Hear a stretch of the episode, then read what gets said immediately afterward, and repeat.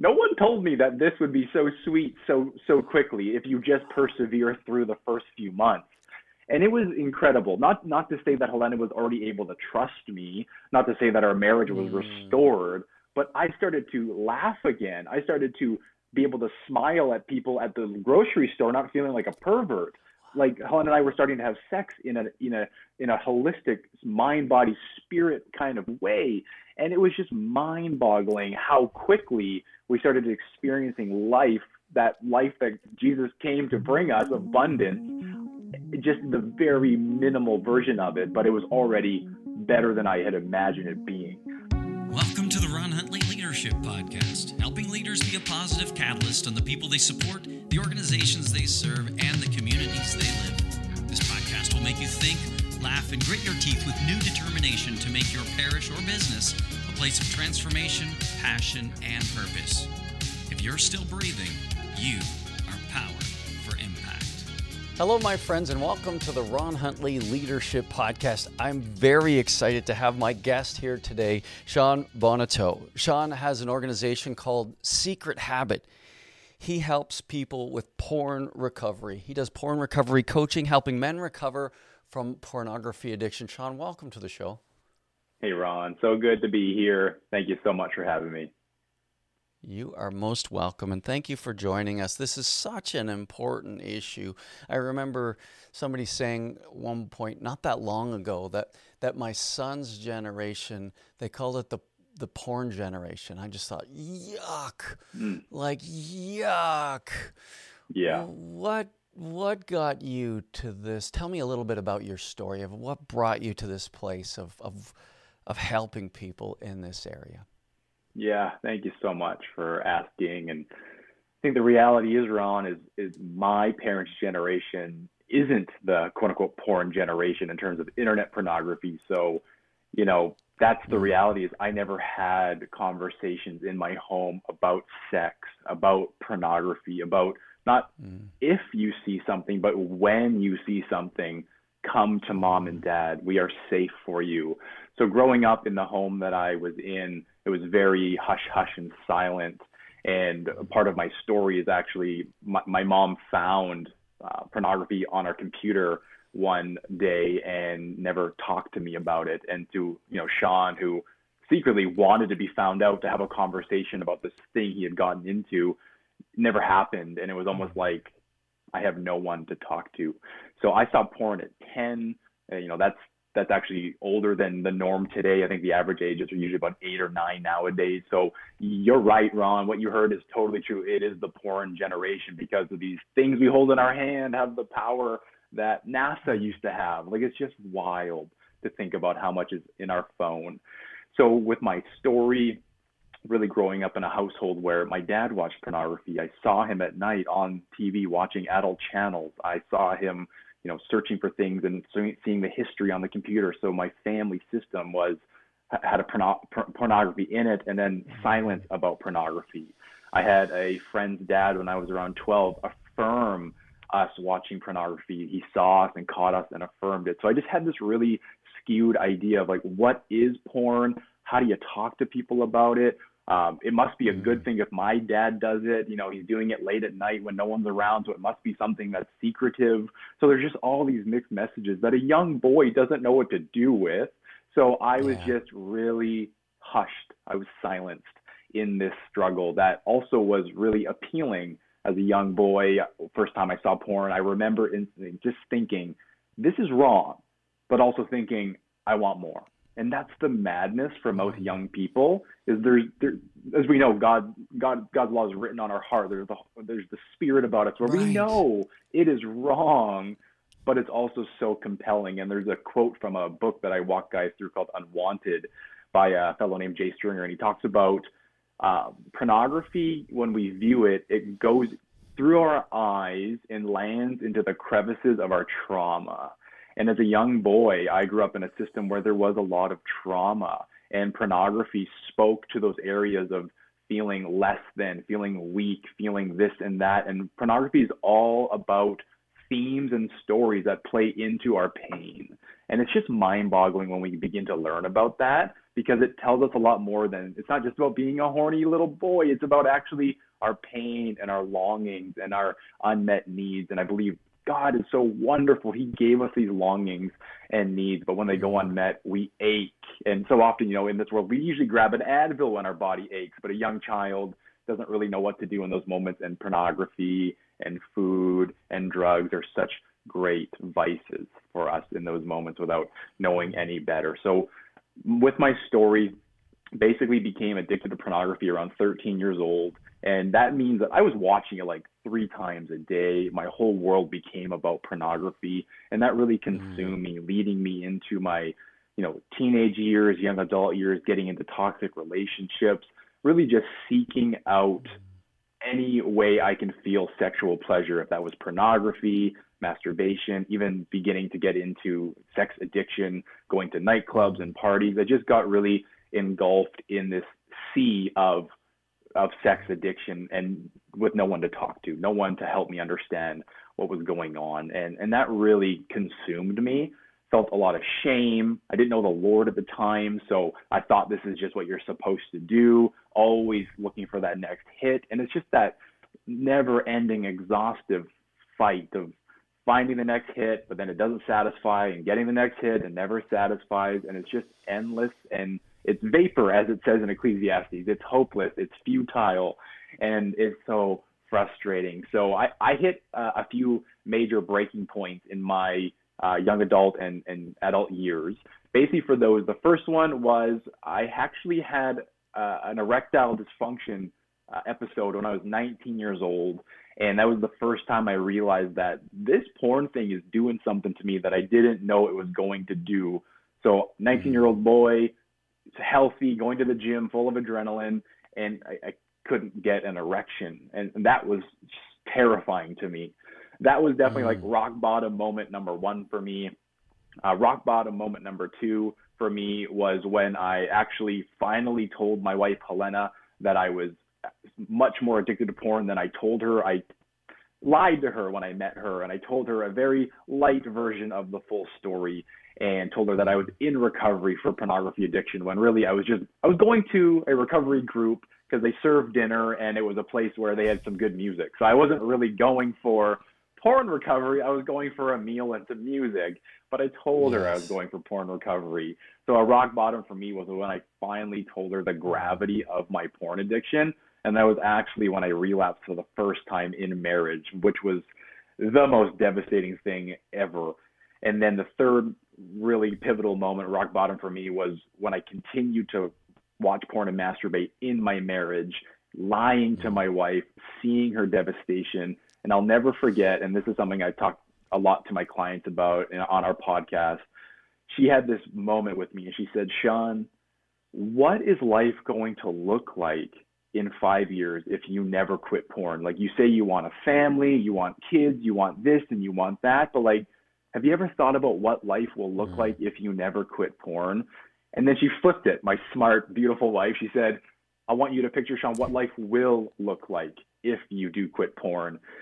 And Ron, that was so life changing for me. I wish I could say I quit porn right then and there, um, but it was about a month and a half later that I actually did. And that was my 25th birthday. I quit pornography for good. And it's actually been over five years now, which is incredible to celebrate. I'm 30 years old today five years clean from pornography, and now I get to help and coach other men. It was my birthday on August 20th, so that's my, right my birthday on. is my porn recovery anniversary. So uh, that's kind wow. of a bit of my story, is like some of yeah. those rock bottom moments, a bit of where I come from, and then in between there, we could probably talk a bit further about how I found the Lord. Mm. He just radically changed my life, but unfortunately, it wasn't through the church I was going to. And there, we, my wife and I are passionate about seeing gaps in the church's help for pornography and how do we fill those gaps? How do we speak into them? How do we mm-hmm. boldly challenge the purity culture that has been running the life of the church for far too long? So I'm passionate because of my own story, because it's revolutionized my family. We have an 18 month old daughter named Violet today.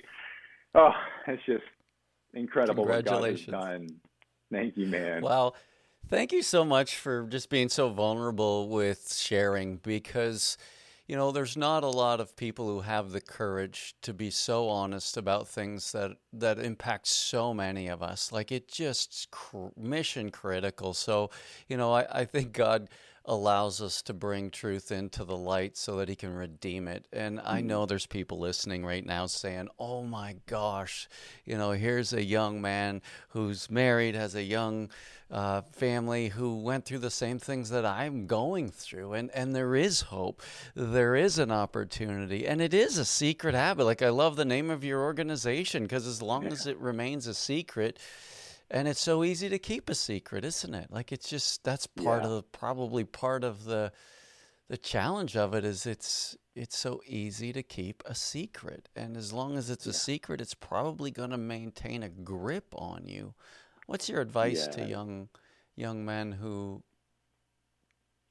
who are who are now where you were at yeah yeah, well, I'll, I'll open with this quote that my wife and I love. It says, Where secrets are present, intimacy is absent.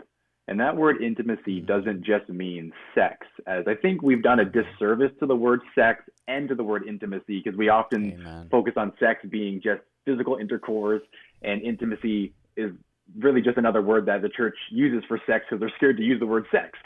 So the word intimacy is so much more than that. It's relational connection. Yes. It's hugging, it's touching, it's being near someone, it's emotional as well. It's just beautiful. So secrecy robs us of intimacy, which is the building block to relationships, especially with Jesus, as we know so well. But when we aren't close to Jesus, what is the reason for that? Oh, because there's secrets. We don't want him to be in our life, we don't want him to be in the full reign of our life. So, my advice to men, women as well, who are yes. kind of in that place of maybe feeling there's some secrecy, the first thing we need to do is find someone safe to talk to. Safety mm-hmm. is the number one thing here and is often not found, not because it's not available, but often because we already fear judgment. We already fear that they're going to, you know, fill in the blank to me. But the reality is, is mm-hmm. safety is much more readily available than we think it is typically when we're looking for safe people, what we're looking for is somebody who has something that we maybe something that we want. Maybe they have gone through something that we're going through. And maybe there's mm-hmm. just something about them every time you interact with them. There's just this feeling you get that they really care. That is an amazing way to create a safe relationship. You're not you don't need to start off looking for a coach or a counselor. The first place I believe to start is just sharing this with somebody and mm-hmm. having that opportunity to receive love because the stats show that you know 65 to 70 percent of Christian men are watching porn at least once a month. This isn't abnormal stuff. So for you to be able to find a safe mm. person to share this with, I really pray that that person would be able to say, "Man, I love you so much. Thank you so much for sharing that with me. How can I help? What can I do? Yeah. How can we pray?" And that person doesn't have to be your coach or your counselor. They can just be a brother and a friend to talk to. Imagine having that. Right? So good. You know, you said something earlier on, and, and I want to come back to it because I just think it's so powerful. Like, honestly, probably the first couple paragraphs you said, I could have stopped the interview right there and just reflected on it for like a week uh, because you talked about how pornography just kind of goes through our eyes and seeps into the, the crevices of our of our woundedness, our brokenness, our trauma. And it's like holy wow what? Like that's ginormous. But i also think isn't it crazy how how comforting the intimacy uh, and sex like the woman is to a man. Like it's just it's so beautiful it's so powerful and it's so easy to get wrong. Like it's so you know it, like there's there's god's plan for for our life which is one that is going to bring maximum joy maximum fruitfulness maximum security for a family and kids and and then there's our brokenness our trauma how we cope poorly with it and and how much sex how powerful sex is for men it's it's wild yeah. Yeah. And and that's one of the challenges that a lot of men that I meet with um, that maybe they struggle with porn, but even more they're having sexual struggles in their marriage, their wife isn't satisfied with their sex life, and that makes them feel inferior. A lot of it actually boils down to this question I always ask Do you see sex as a right or a privilege? And it's just groundbreaking for them because it's a gift from the Lord. It's a privilege. It's not something that we deserve. It's not a right for us to have. It's a gift. And when something is given as a gift, we need to receive it as a blessing, not something that we just need it so bad, because that often makes us very entitled. And sex and entitlement don't go well together.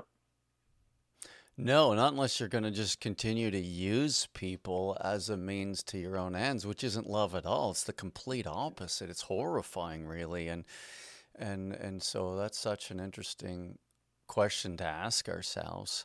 Um, yeah, that's just so beautiful. And and and to to your point, I love that you know secrets rob us of our intimacy with our spouse, and and so you know I've seen the pain of women whose husbands are addicted to pornography and it's just so unsatisfying for everybody.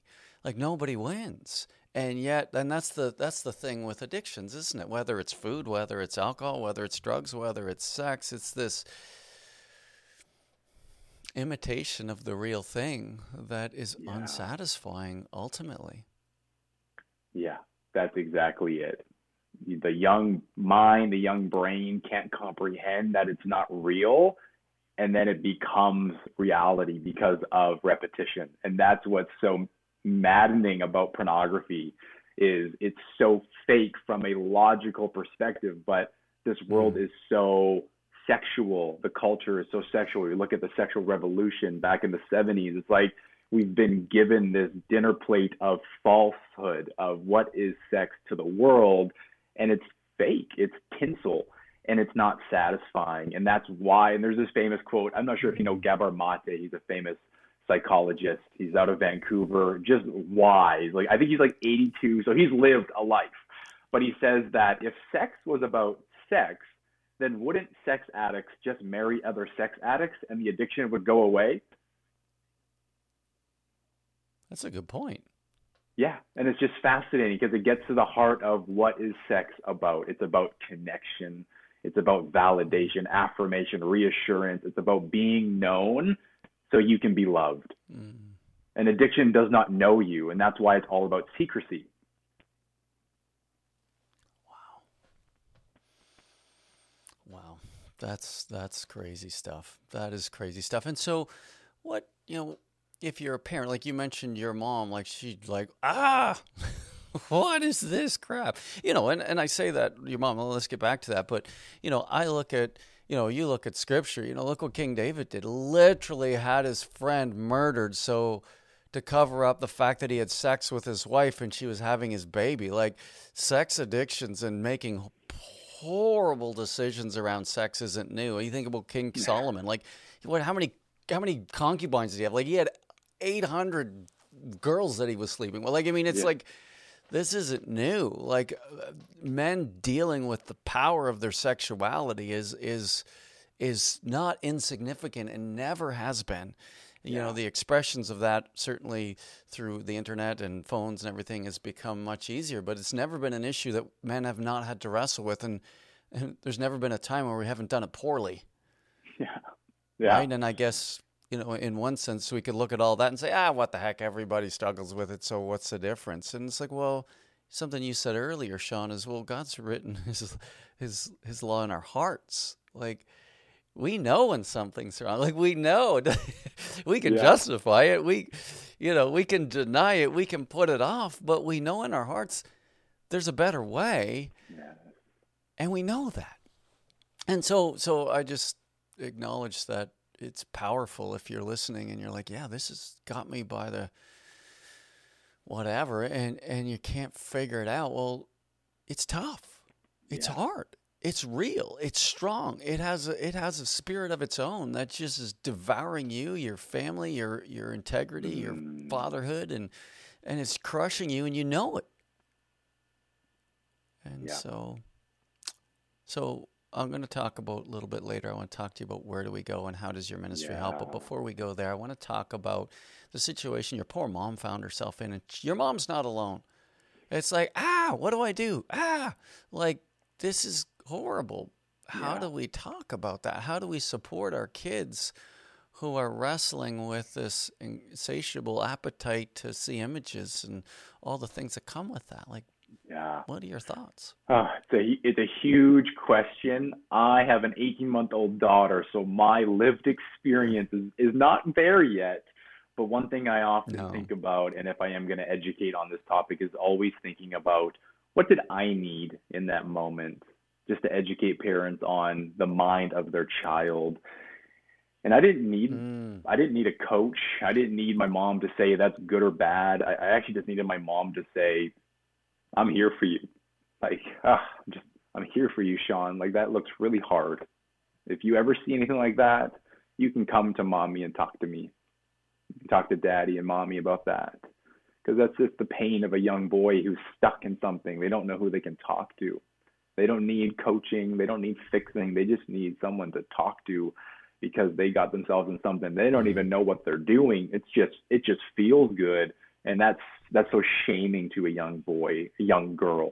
Mm-hmm. So if I could if I could just encourage any parent, it's just to have thousands of small conversations about this topic so your children begin to trust mm-hmm. that what you're saying is true rather than that one time saying, "Hey, this is sex and if you want to talk, we can talk." It's it's creating a culture of honesty which my mm-hmm. family did not have and we're actually now working to rebuild that in our family, which is amazing. But I think parents just need to know that a culture of honesty is better than a culture of honor because honor will come from honesty.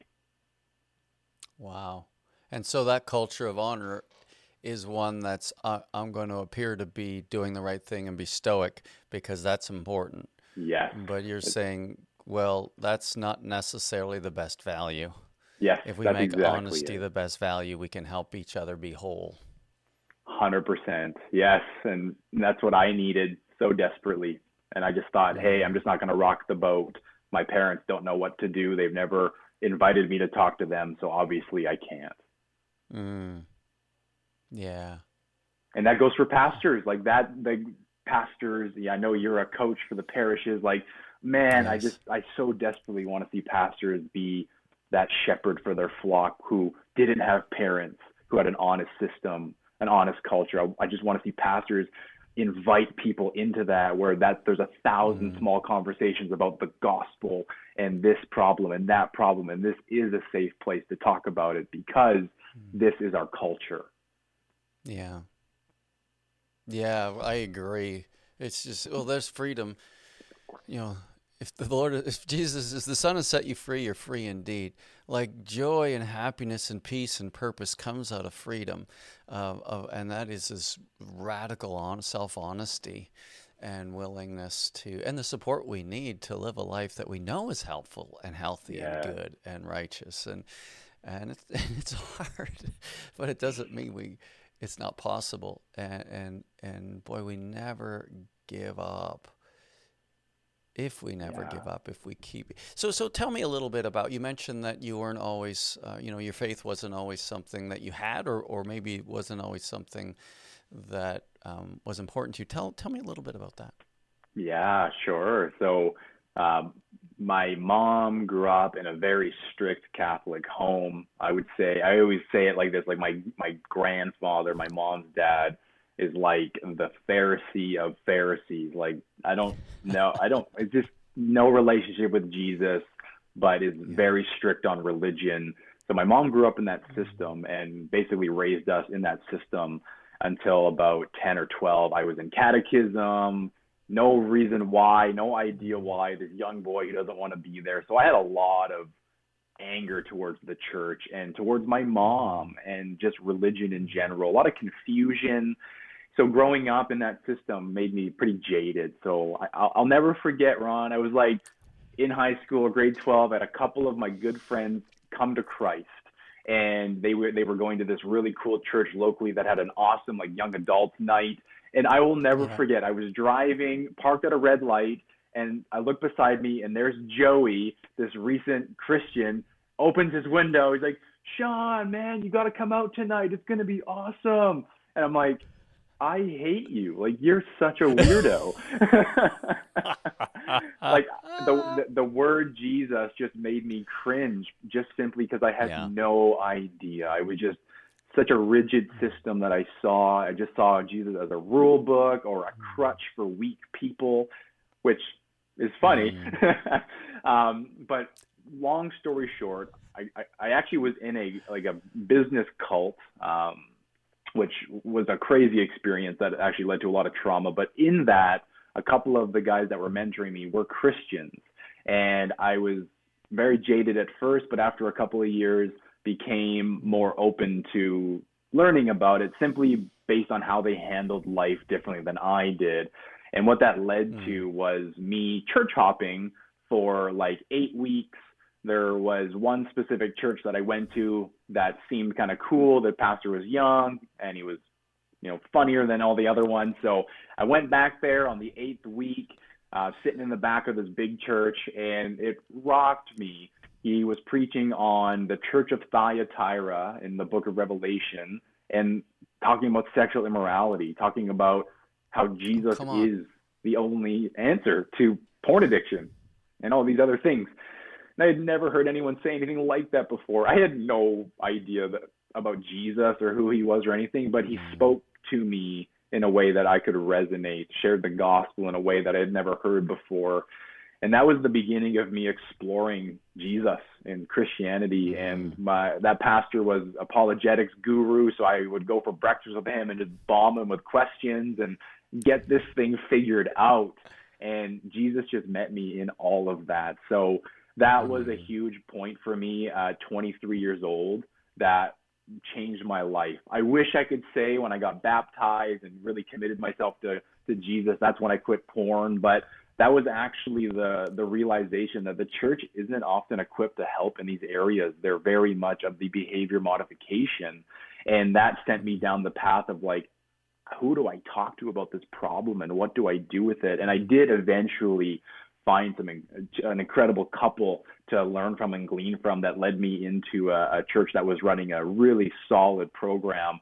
But that was my struggle is after I committed to Jesus, got baptized, I actually just ended up serving a lot so it would kind of cover up my secret habit so that no one would mm-hmm. see me as a bad Christian. And I got really engulfed in that that performance driven Christianity. And no one really asked me about what's going on behind the scenes. Like getting to know me in a way. And that's that culture of honesty and safety that just was lacking in certain areas. It was a beautiful church. I still have great things to say about it, but they were silent in topics that really mattered the most. And that was the challenge for me. But my story of how I met Jesus, I just I love it because he met me and brought me down this path. He wooed me and just incredible. Isn't that beautiful? You know, when I look at that, your story, or, or listen to it, and just hear the progression of impact that the church has had on you, you know, because we are the church, right? Yeah. And Amen. God was loving you through his church, and it looked like it came through all kinds of different phases. And I just want to apologize to you on behalf of the church for having a Catholic grandfather, a Catholic mom, and a Catholic upbringing that didn't lead you to a place where you encountered Jesus. And, and that's exactly why I coach. Mm. Um, you know, our relationship is primarily meant to be about Jesus and, and the church. Yeah. But sometimes we've made it about the church and you can't find Jesus anywhere. And I don't know that that's intentional. In fact, I know it's not but sometimes we're so out of touch with what people are wrestling with, what they're feeling, and and and how we communicate to one another to to open up that safe space where people can be honest and real and just realize mm-hmm. that Jesus is your best friend, he's your biggest fan. And he loves you. And yeah, we have these rituals, and those rituals are beautiful, but they're not beautiful if you don't know Jesus. Our mm. Catholic faith doesn't make a heck of a lot of sense if you don't know Jesus. And we assume because your parents bring you to church that all this stuff makes sense. And I would suggest it does not. I think the starting point should be none of it makes sense. I think that would yeah. be a great assumption. This does not make sense. I think that would yeah. be a great assumption. And then from there, let's bring people into a relationship with Jesus, fill them with the Holy Spirit. And then through that lens, mm. oh man, it's rich and beautiful and healing and awesome. Mm. I love that. But boy, when uh, we presume all the rest, we leave people in a really cold place of feeling like we don't get them and we don't care. Mm, wow. So Thank you, Ron. Thank you. Yeah. That speaks to my heart. That really impacts me. And I love what you're saying that belong before you believe and belong before you understand and people mm-hmm. don't judge you and there's a place where questions are received and answered and wanted and mm. yeah I, that's what i needed that's what i got from this pastor specifically uh, and i just love what you're saying because yeah so much of it is so confusing and it is you're right it only makes sense when we know the gospel yeah. And what I love about your story with this pastor, so thank God for that pastor. Like, good on him. Like, I love the guy already and I've never met him. But he gave you, he provided a platform, a space for to have a conversation. Yes. You know, and sometimes we just want to put people through rituals and think that's good enough. And it's like, well, is it? Because there could be all the truth in the world behind those rituals. Mm. And yet, if we don't give people a space to, to know and be known, to love and be loved. We're missing the point. Yeah, like, that's exactly missing, it. And he provided you what you longed for the most, which was a place to ask questions to understand. That's why I love Alpha so much. If if churches yeah. aren't doing Alpha and we're just doing what we're supposed to do, we're just doing church, and we're not creating spaces to have honest conversations and be vulnerable and meet people where they're at and get to know them and love them and accept them. Well, then, again, we're going to continue to die. And, yeah. And it breaks my heart because we don't have to.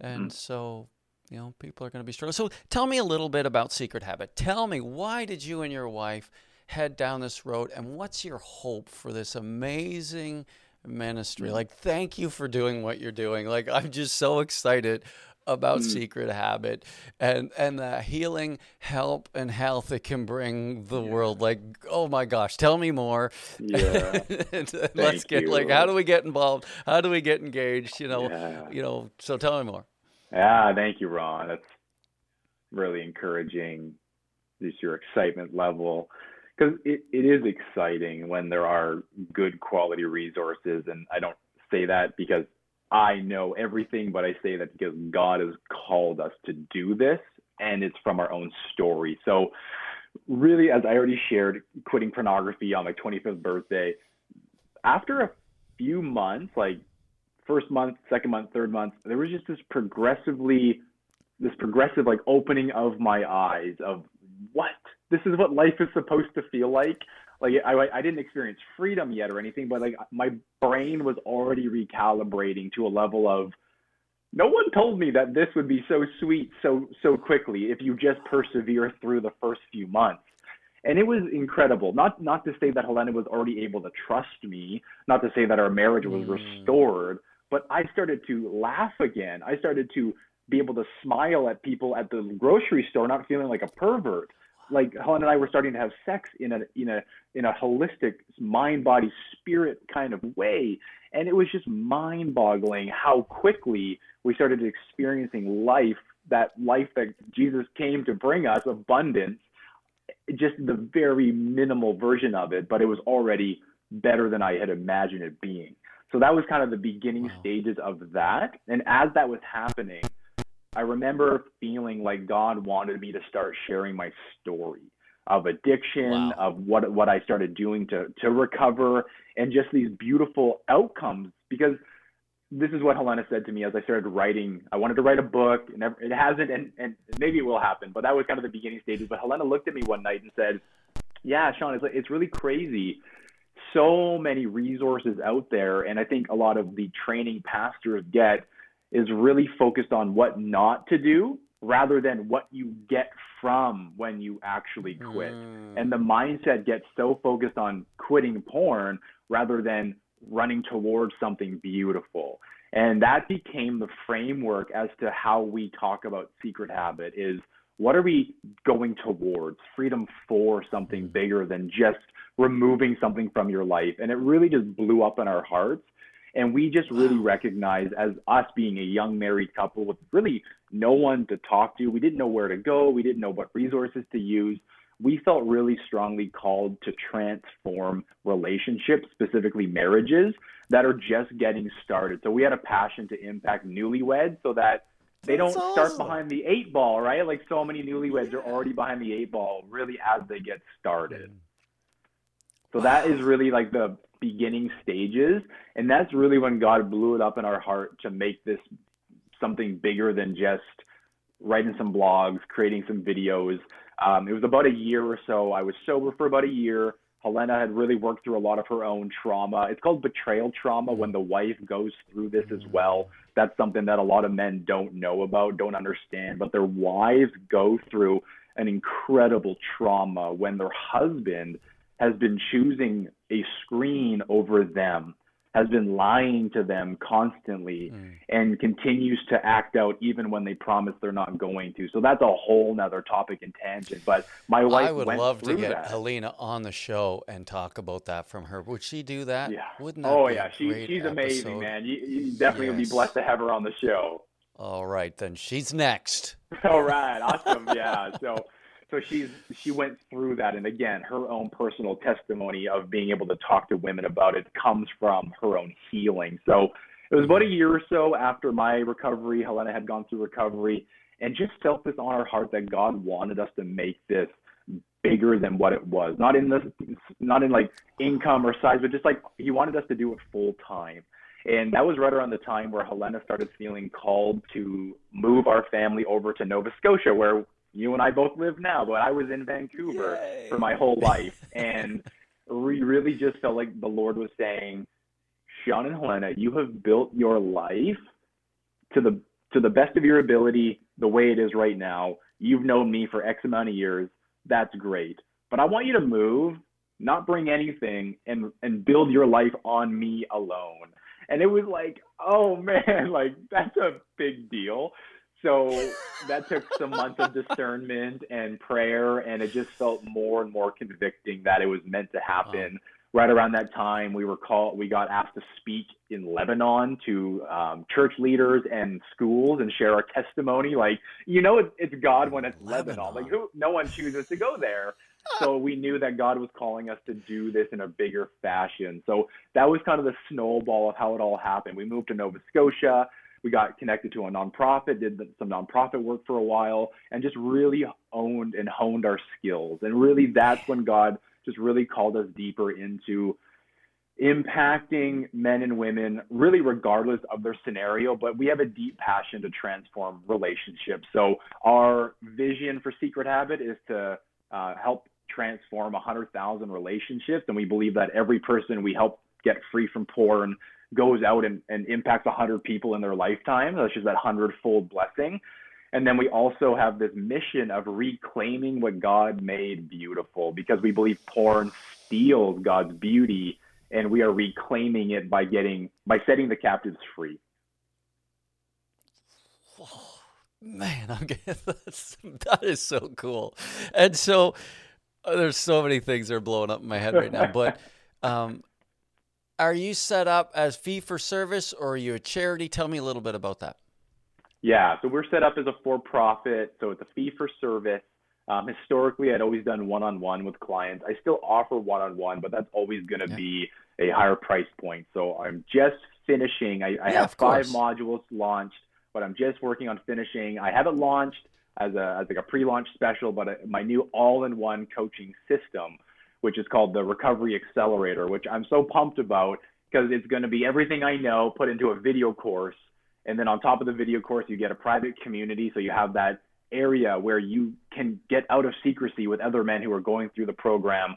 And then you get two group coaching calls per week where I'm doing community calls on Tuesday night where it's just guys connecting to get more vulnerable. And then Saturday mornings is called Spotlight Saturdays, where um, one guy gets into the spotlight and I actually coach him one on one with other guys watching so they can learn from how I coach this person. And then the next week they can be a part of being in the spotlight. So that's my all in one system. And that because it's more group coaching, I'm able to do it at a much better price point. So we're looking at like, you know, hundred dollar a month kind of thing rather than, you know, m- much more than that. So that is the fee for service, but I'm always looking at how do I make this more accessible for more people. The one-on-one is suitable for some people, but the group is suitable for others and having both options, I'm really excited about. Sean, I think that's genius. Let, let me just say that. I think it's genius and $100 a month. That like what wife, what family who's wrestling with the loss of intimacy, the impact that has on sex, your sex life, your the, your marriage, your trust. Like a hundred bucks a month? Are you kidding me? Like, yeah, yeah, heck yeah. And and what I love about what you're doing too, Sean, is you're modeling what coaching looks like. So as you mentioned, when these people are set free from doing the stuff they know they don't want to do, it's like, damn it, I don't want to do this anymore and they're getting set free, well, of course they're going to help other people. And you're literally modeling how to help other people. Because one of the things yes. you said is, you know, pastors aren't formed in this, pastors don't have that. I don't think, I don't think it's a pastor's responsibility. Yeah, in the sense exactly. that I think it's the pastor's responsibility to make sure we're addressing whatever's stealing people's joy, peace, and happiness. And so, yeah, understand it, know it, and and and make sure there's a space for that type of conversation and healing within your church. You don't have to do it. Yeah. Like I'm thinking every church needs a Sean and Helena. You know what I mean? oh, thank you, Ron. I received that. Uh, yeah, and the way you're going about it is a way that's helping people to multiply. Like I just see this is just a crazy cool mm. opportunity to help people get very real about this stuff so that they can have life and have it to the full. That's what Jesus came for. Not to tell us what to do and make us feel guilty so that we feel like we're shameful. The complete opposite.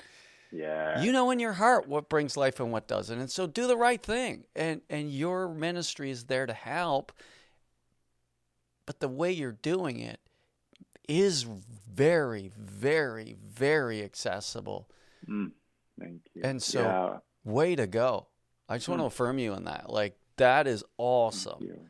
Thank and you, that's Ron. so. So, how do people connect with you guys? Like, so, so people are yeah. listening, going, "Okay, enough talking. Yeah. Uh, what? How do I take action? Like, what does that look like?" Yeah, absolutely. Well, Ron, I just before I get into that, I just want to yeah, say, please. Helen, yep. Helen and I she came back to work last week. I was telling you just before we hit record that she's the visionary of the of the ministry, and she was just like blowing this up in my mind that we need to create a system for churches, pastors, leaders, and ministries to not just refer to us, but know how to refer to us. So we're actually creating a system right now to like step by step oh, educate good. pastors and leaders on how to connect their flock to Secret Habit. Because so often pastors are like, hey, I know this awesome website, Secret Habit. Here's the link. And then it, nothing happens, right? Yes. So we are working on a system to actually educate pastors and leaders on how do you help your flock get that connection made, not just send them a resource. So that's in the works right now. But for now, the best way right. to connect with me, if you want to that's actually so cool. connect with me, you can actually book a complimentary consult call with me. If you go, we, we can probably link that in the show notes, Ron. But if you go to our website, there's a little button sure. in the top right that schedule a consult call. If you're really seriously looking to get help, to go from point A where you're at to point B, and you're just kind of confused at the middle point, I have I offer a 30 minute call to help guys know what's that middle so that I can be there to help them in it. Yeah. And then balls in your court to decide if you want to step forward in that. Yeah. There's also a really cool message bot we have on our website. There's a little circle with a video of me, and it just opens up the door. If you want to have a chat just via text or audio, there's also that option on our website as well. If maybe booking a call is uh, just too much right now, you just want to open up a conversation, you can text me through that bot. You can send me a video message, an audio message. Those are all really awesome. And if you are looking for just some resources for now, we have the Secret Habit podcast, which is totally free. We release a new episode every Tuesday, and we're digging into topics that a lot of people just don't know how to talk about. My wife and I do it together. Yes. So if you're looking for some clarity, some education, some help, maybe just to build some safety and rapport with me, that can be a great way to do it. And then you can also grab a free resource that I have that's called The Essential Step to Quitting Porn. I'm actually just about to launch a brand new one called The Four Stages of Recovery, but you can hop on there as well. And we'll link that link below as well. Hey, Ron, just so people know what to click. So But those are some 100%. ways to get connected because we don't want people to just, here's one option, you have to schedule a call with me, yes. or here's an option, you have to buy from me. I want to make sure people know that we're accessible to talk. We have a podcast, and there's also a free resource to get in your hands. That is so cool. So is it secrethabit.com or? secrethabit.ca. CA for okay, perfect. So there you go. Head over, and I just encourage you, if you're listening to the podcast, stop it right now, pause it, go over to that website, and just save it, and go back to it later if you need to. But if if you don't take action now, you will forget because you're going to be barraged with a thousand other good ideas in the run of a day. But if you're wrestling with porn, or you have a child who you suspect is wrestling with porn, stop right now. Mm. Click on that and and send a text and just connect with Sean and and just see what God might have for you. And you do not have to be Christian to embrace this stuff and recognize this sucks. It's not good for me. It's not good for my marriage and or I'm young and I hate that my life is filled with shame and secrets and I don't want to be like this anymore. Well, good for you. Like, don't be like this anymore. Yes. Get help. You don't have to fight it alone. Like, yes. bring that into the light. It's okay. Your sexuality is very powerful. It's okay. But man, you can get it really right, and you'd be a thousand times the man you are now if you rid yourself of this garbage that is just so attractive to all of us for very natural reasons. But man, it's we can do better. I just yeah. Yeah, yeah so good, Ron. I ditto all of that. And we even have an episode on our podcast. I think it's like episode eight on what it looks like to have total transformation. Helen and I were looking at old pictures of when I was addicted to porn and looking at the years in sequence, and it's unbelievable. my eyes, my my the skin, the health of my body transformed over the years of being free from porn. Mm. I love that. And and and let me ask you this. This is a this is an important question, but I I remember there, um, one of the mega pastors in the U.S. Uh, mega pastor, unbelievably well respected around the world, and rightfully so. Um, his wife one time got on a show and talked about her porn addiction as the wife of one of the most famous pastors in the world, and I just thought, thank you Thank yeah. you for talking about it from a woman's perspective, and thank you for admitting that just because you you're a Christian, uh, you know, it's not like life is simple and temptations go away. It's like no, they're all still there. Yeah, like we yeah. still have to wrestle with it, and so it doesn't go away just because you're a Christian. So if there are pastors out there that are that are wrestling with pornography, is is your ministry? Are you is that a safe place to go to begin to wrestle with this stuff? To for those men to get that out of their lives? Yeah, thank you for asking, Ron. I've worked with three pastors hands on myself, one of them in the city locally here, one of them in BC, and one of them in Texas. And it's just been incredible to watch them flourish in mm. the next season after healing. And I just have a huge passion to equip leaders. So when a pastor comes to me Mm. The approach is not, I can't believe you're doing that. Don't you know you're a leader? It's, man, you're a leader. That's such a hard place to be in. It, I can actually see how you got to this place. Why don't we work on those areas that led you down that wrong path? Because you're a human, you're normal, and we all just need Jesus. So the approach is very much grace based. It's very mm. much looking at the gaps that are being missed and realizing that a pastor, like you said, they're just a human with a specific gift that I'm a human with a specific gift, you're a human with a specific gift, and we all have flaws, we all have temptations, and we've we've actually all been programmed in a certain way growing up where there are traumas that often go undealt with. So my passion is actually looking at the stories of pastors, men, even women, and just looking at what has not been resolved, what has not been dealt with, And, and that's a huge passion of mine to unlock those areas of the mind that have just never been dealt with. And just that's what brings this freedom. Because there's sobriety which is stopping a behavior but then there's freedom which is renewing your mind. Amen. Amen. And so i just encourage you as priests and bishops and leaders in the church like it's okay but get help like get help it's hard to lead out of a place that you yourself are in bondage it's hard and so don't be in bondage. Don't let this secret continue to pull away your integrity and drag you down. Like it's like let's not give Satan the victory. Let's let's you know touch base with Sean. Like get some help.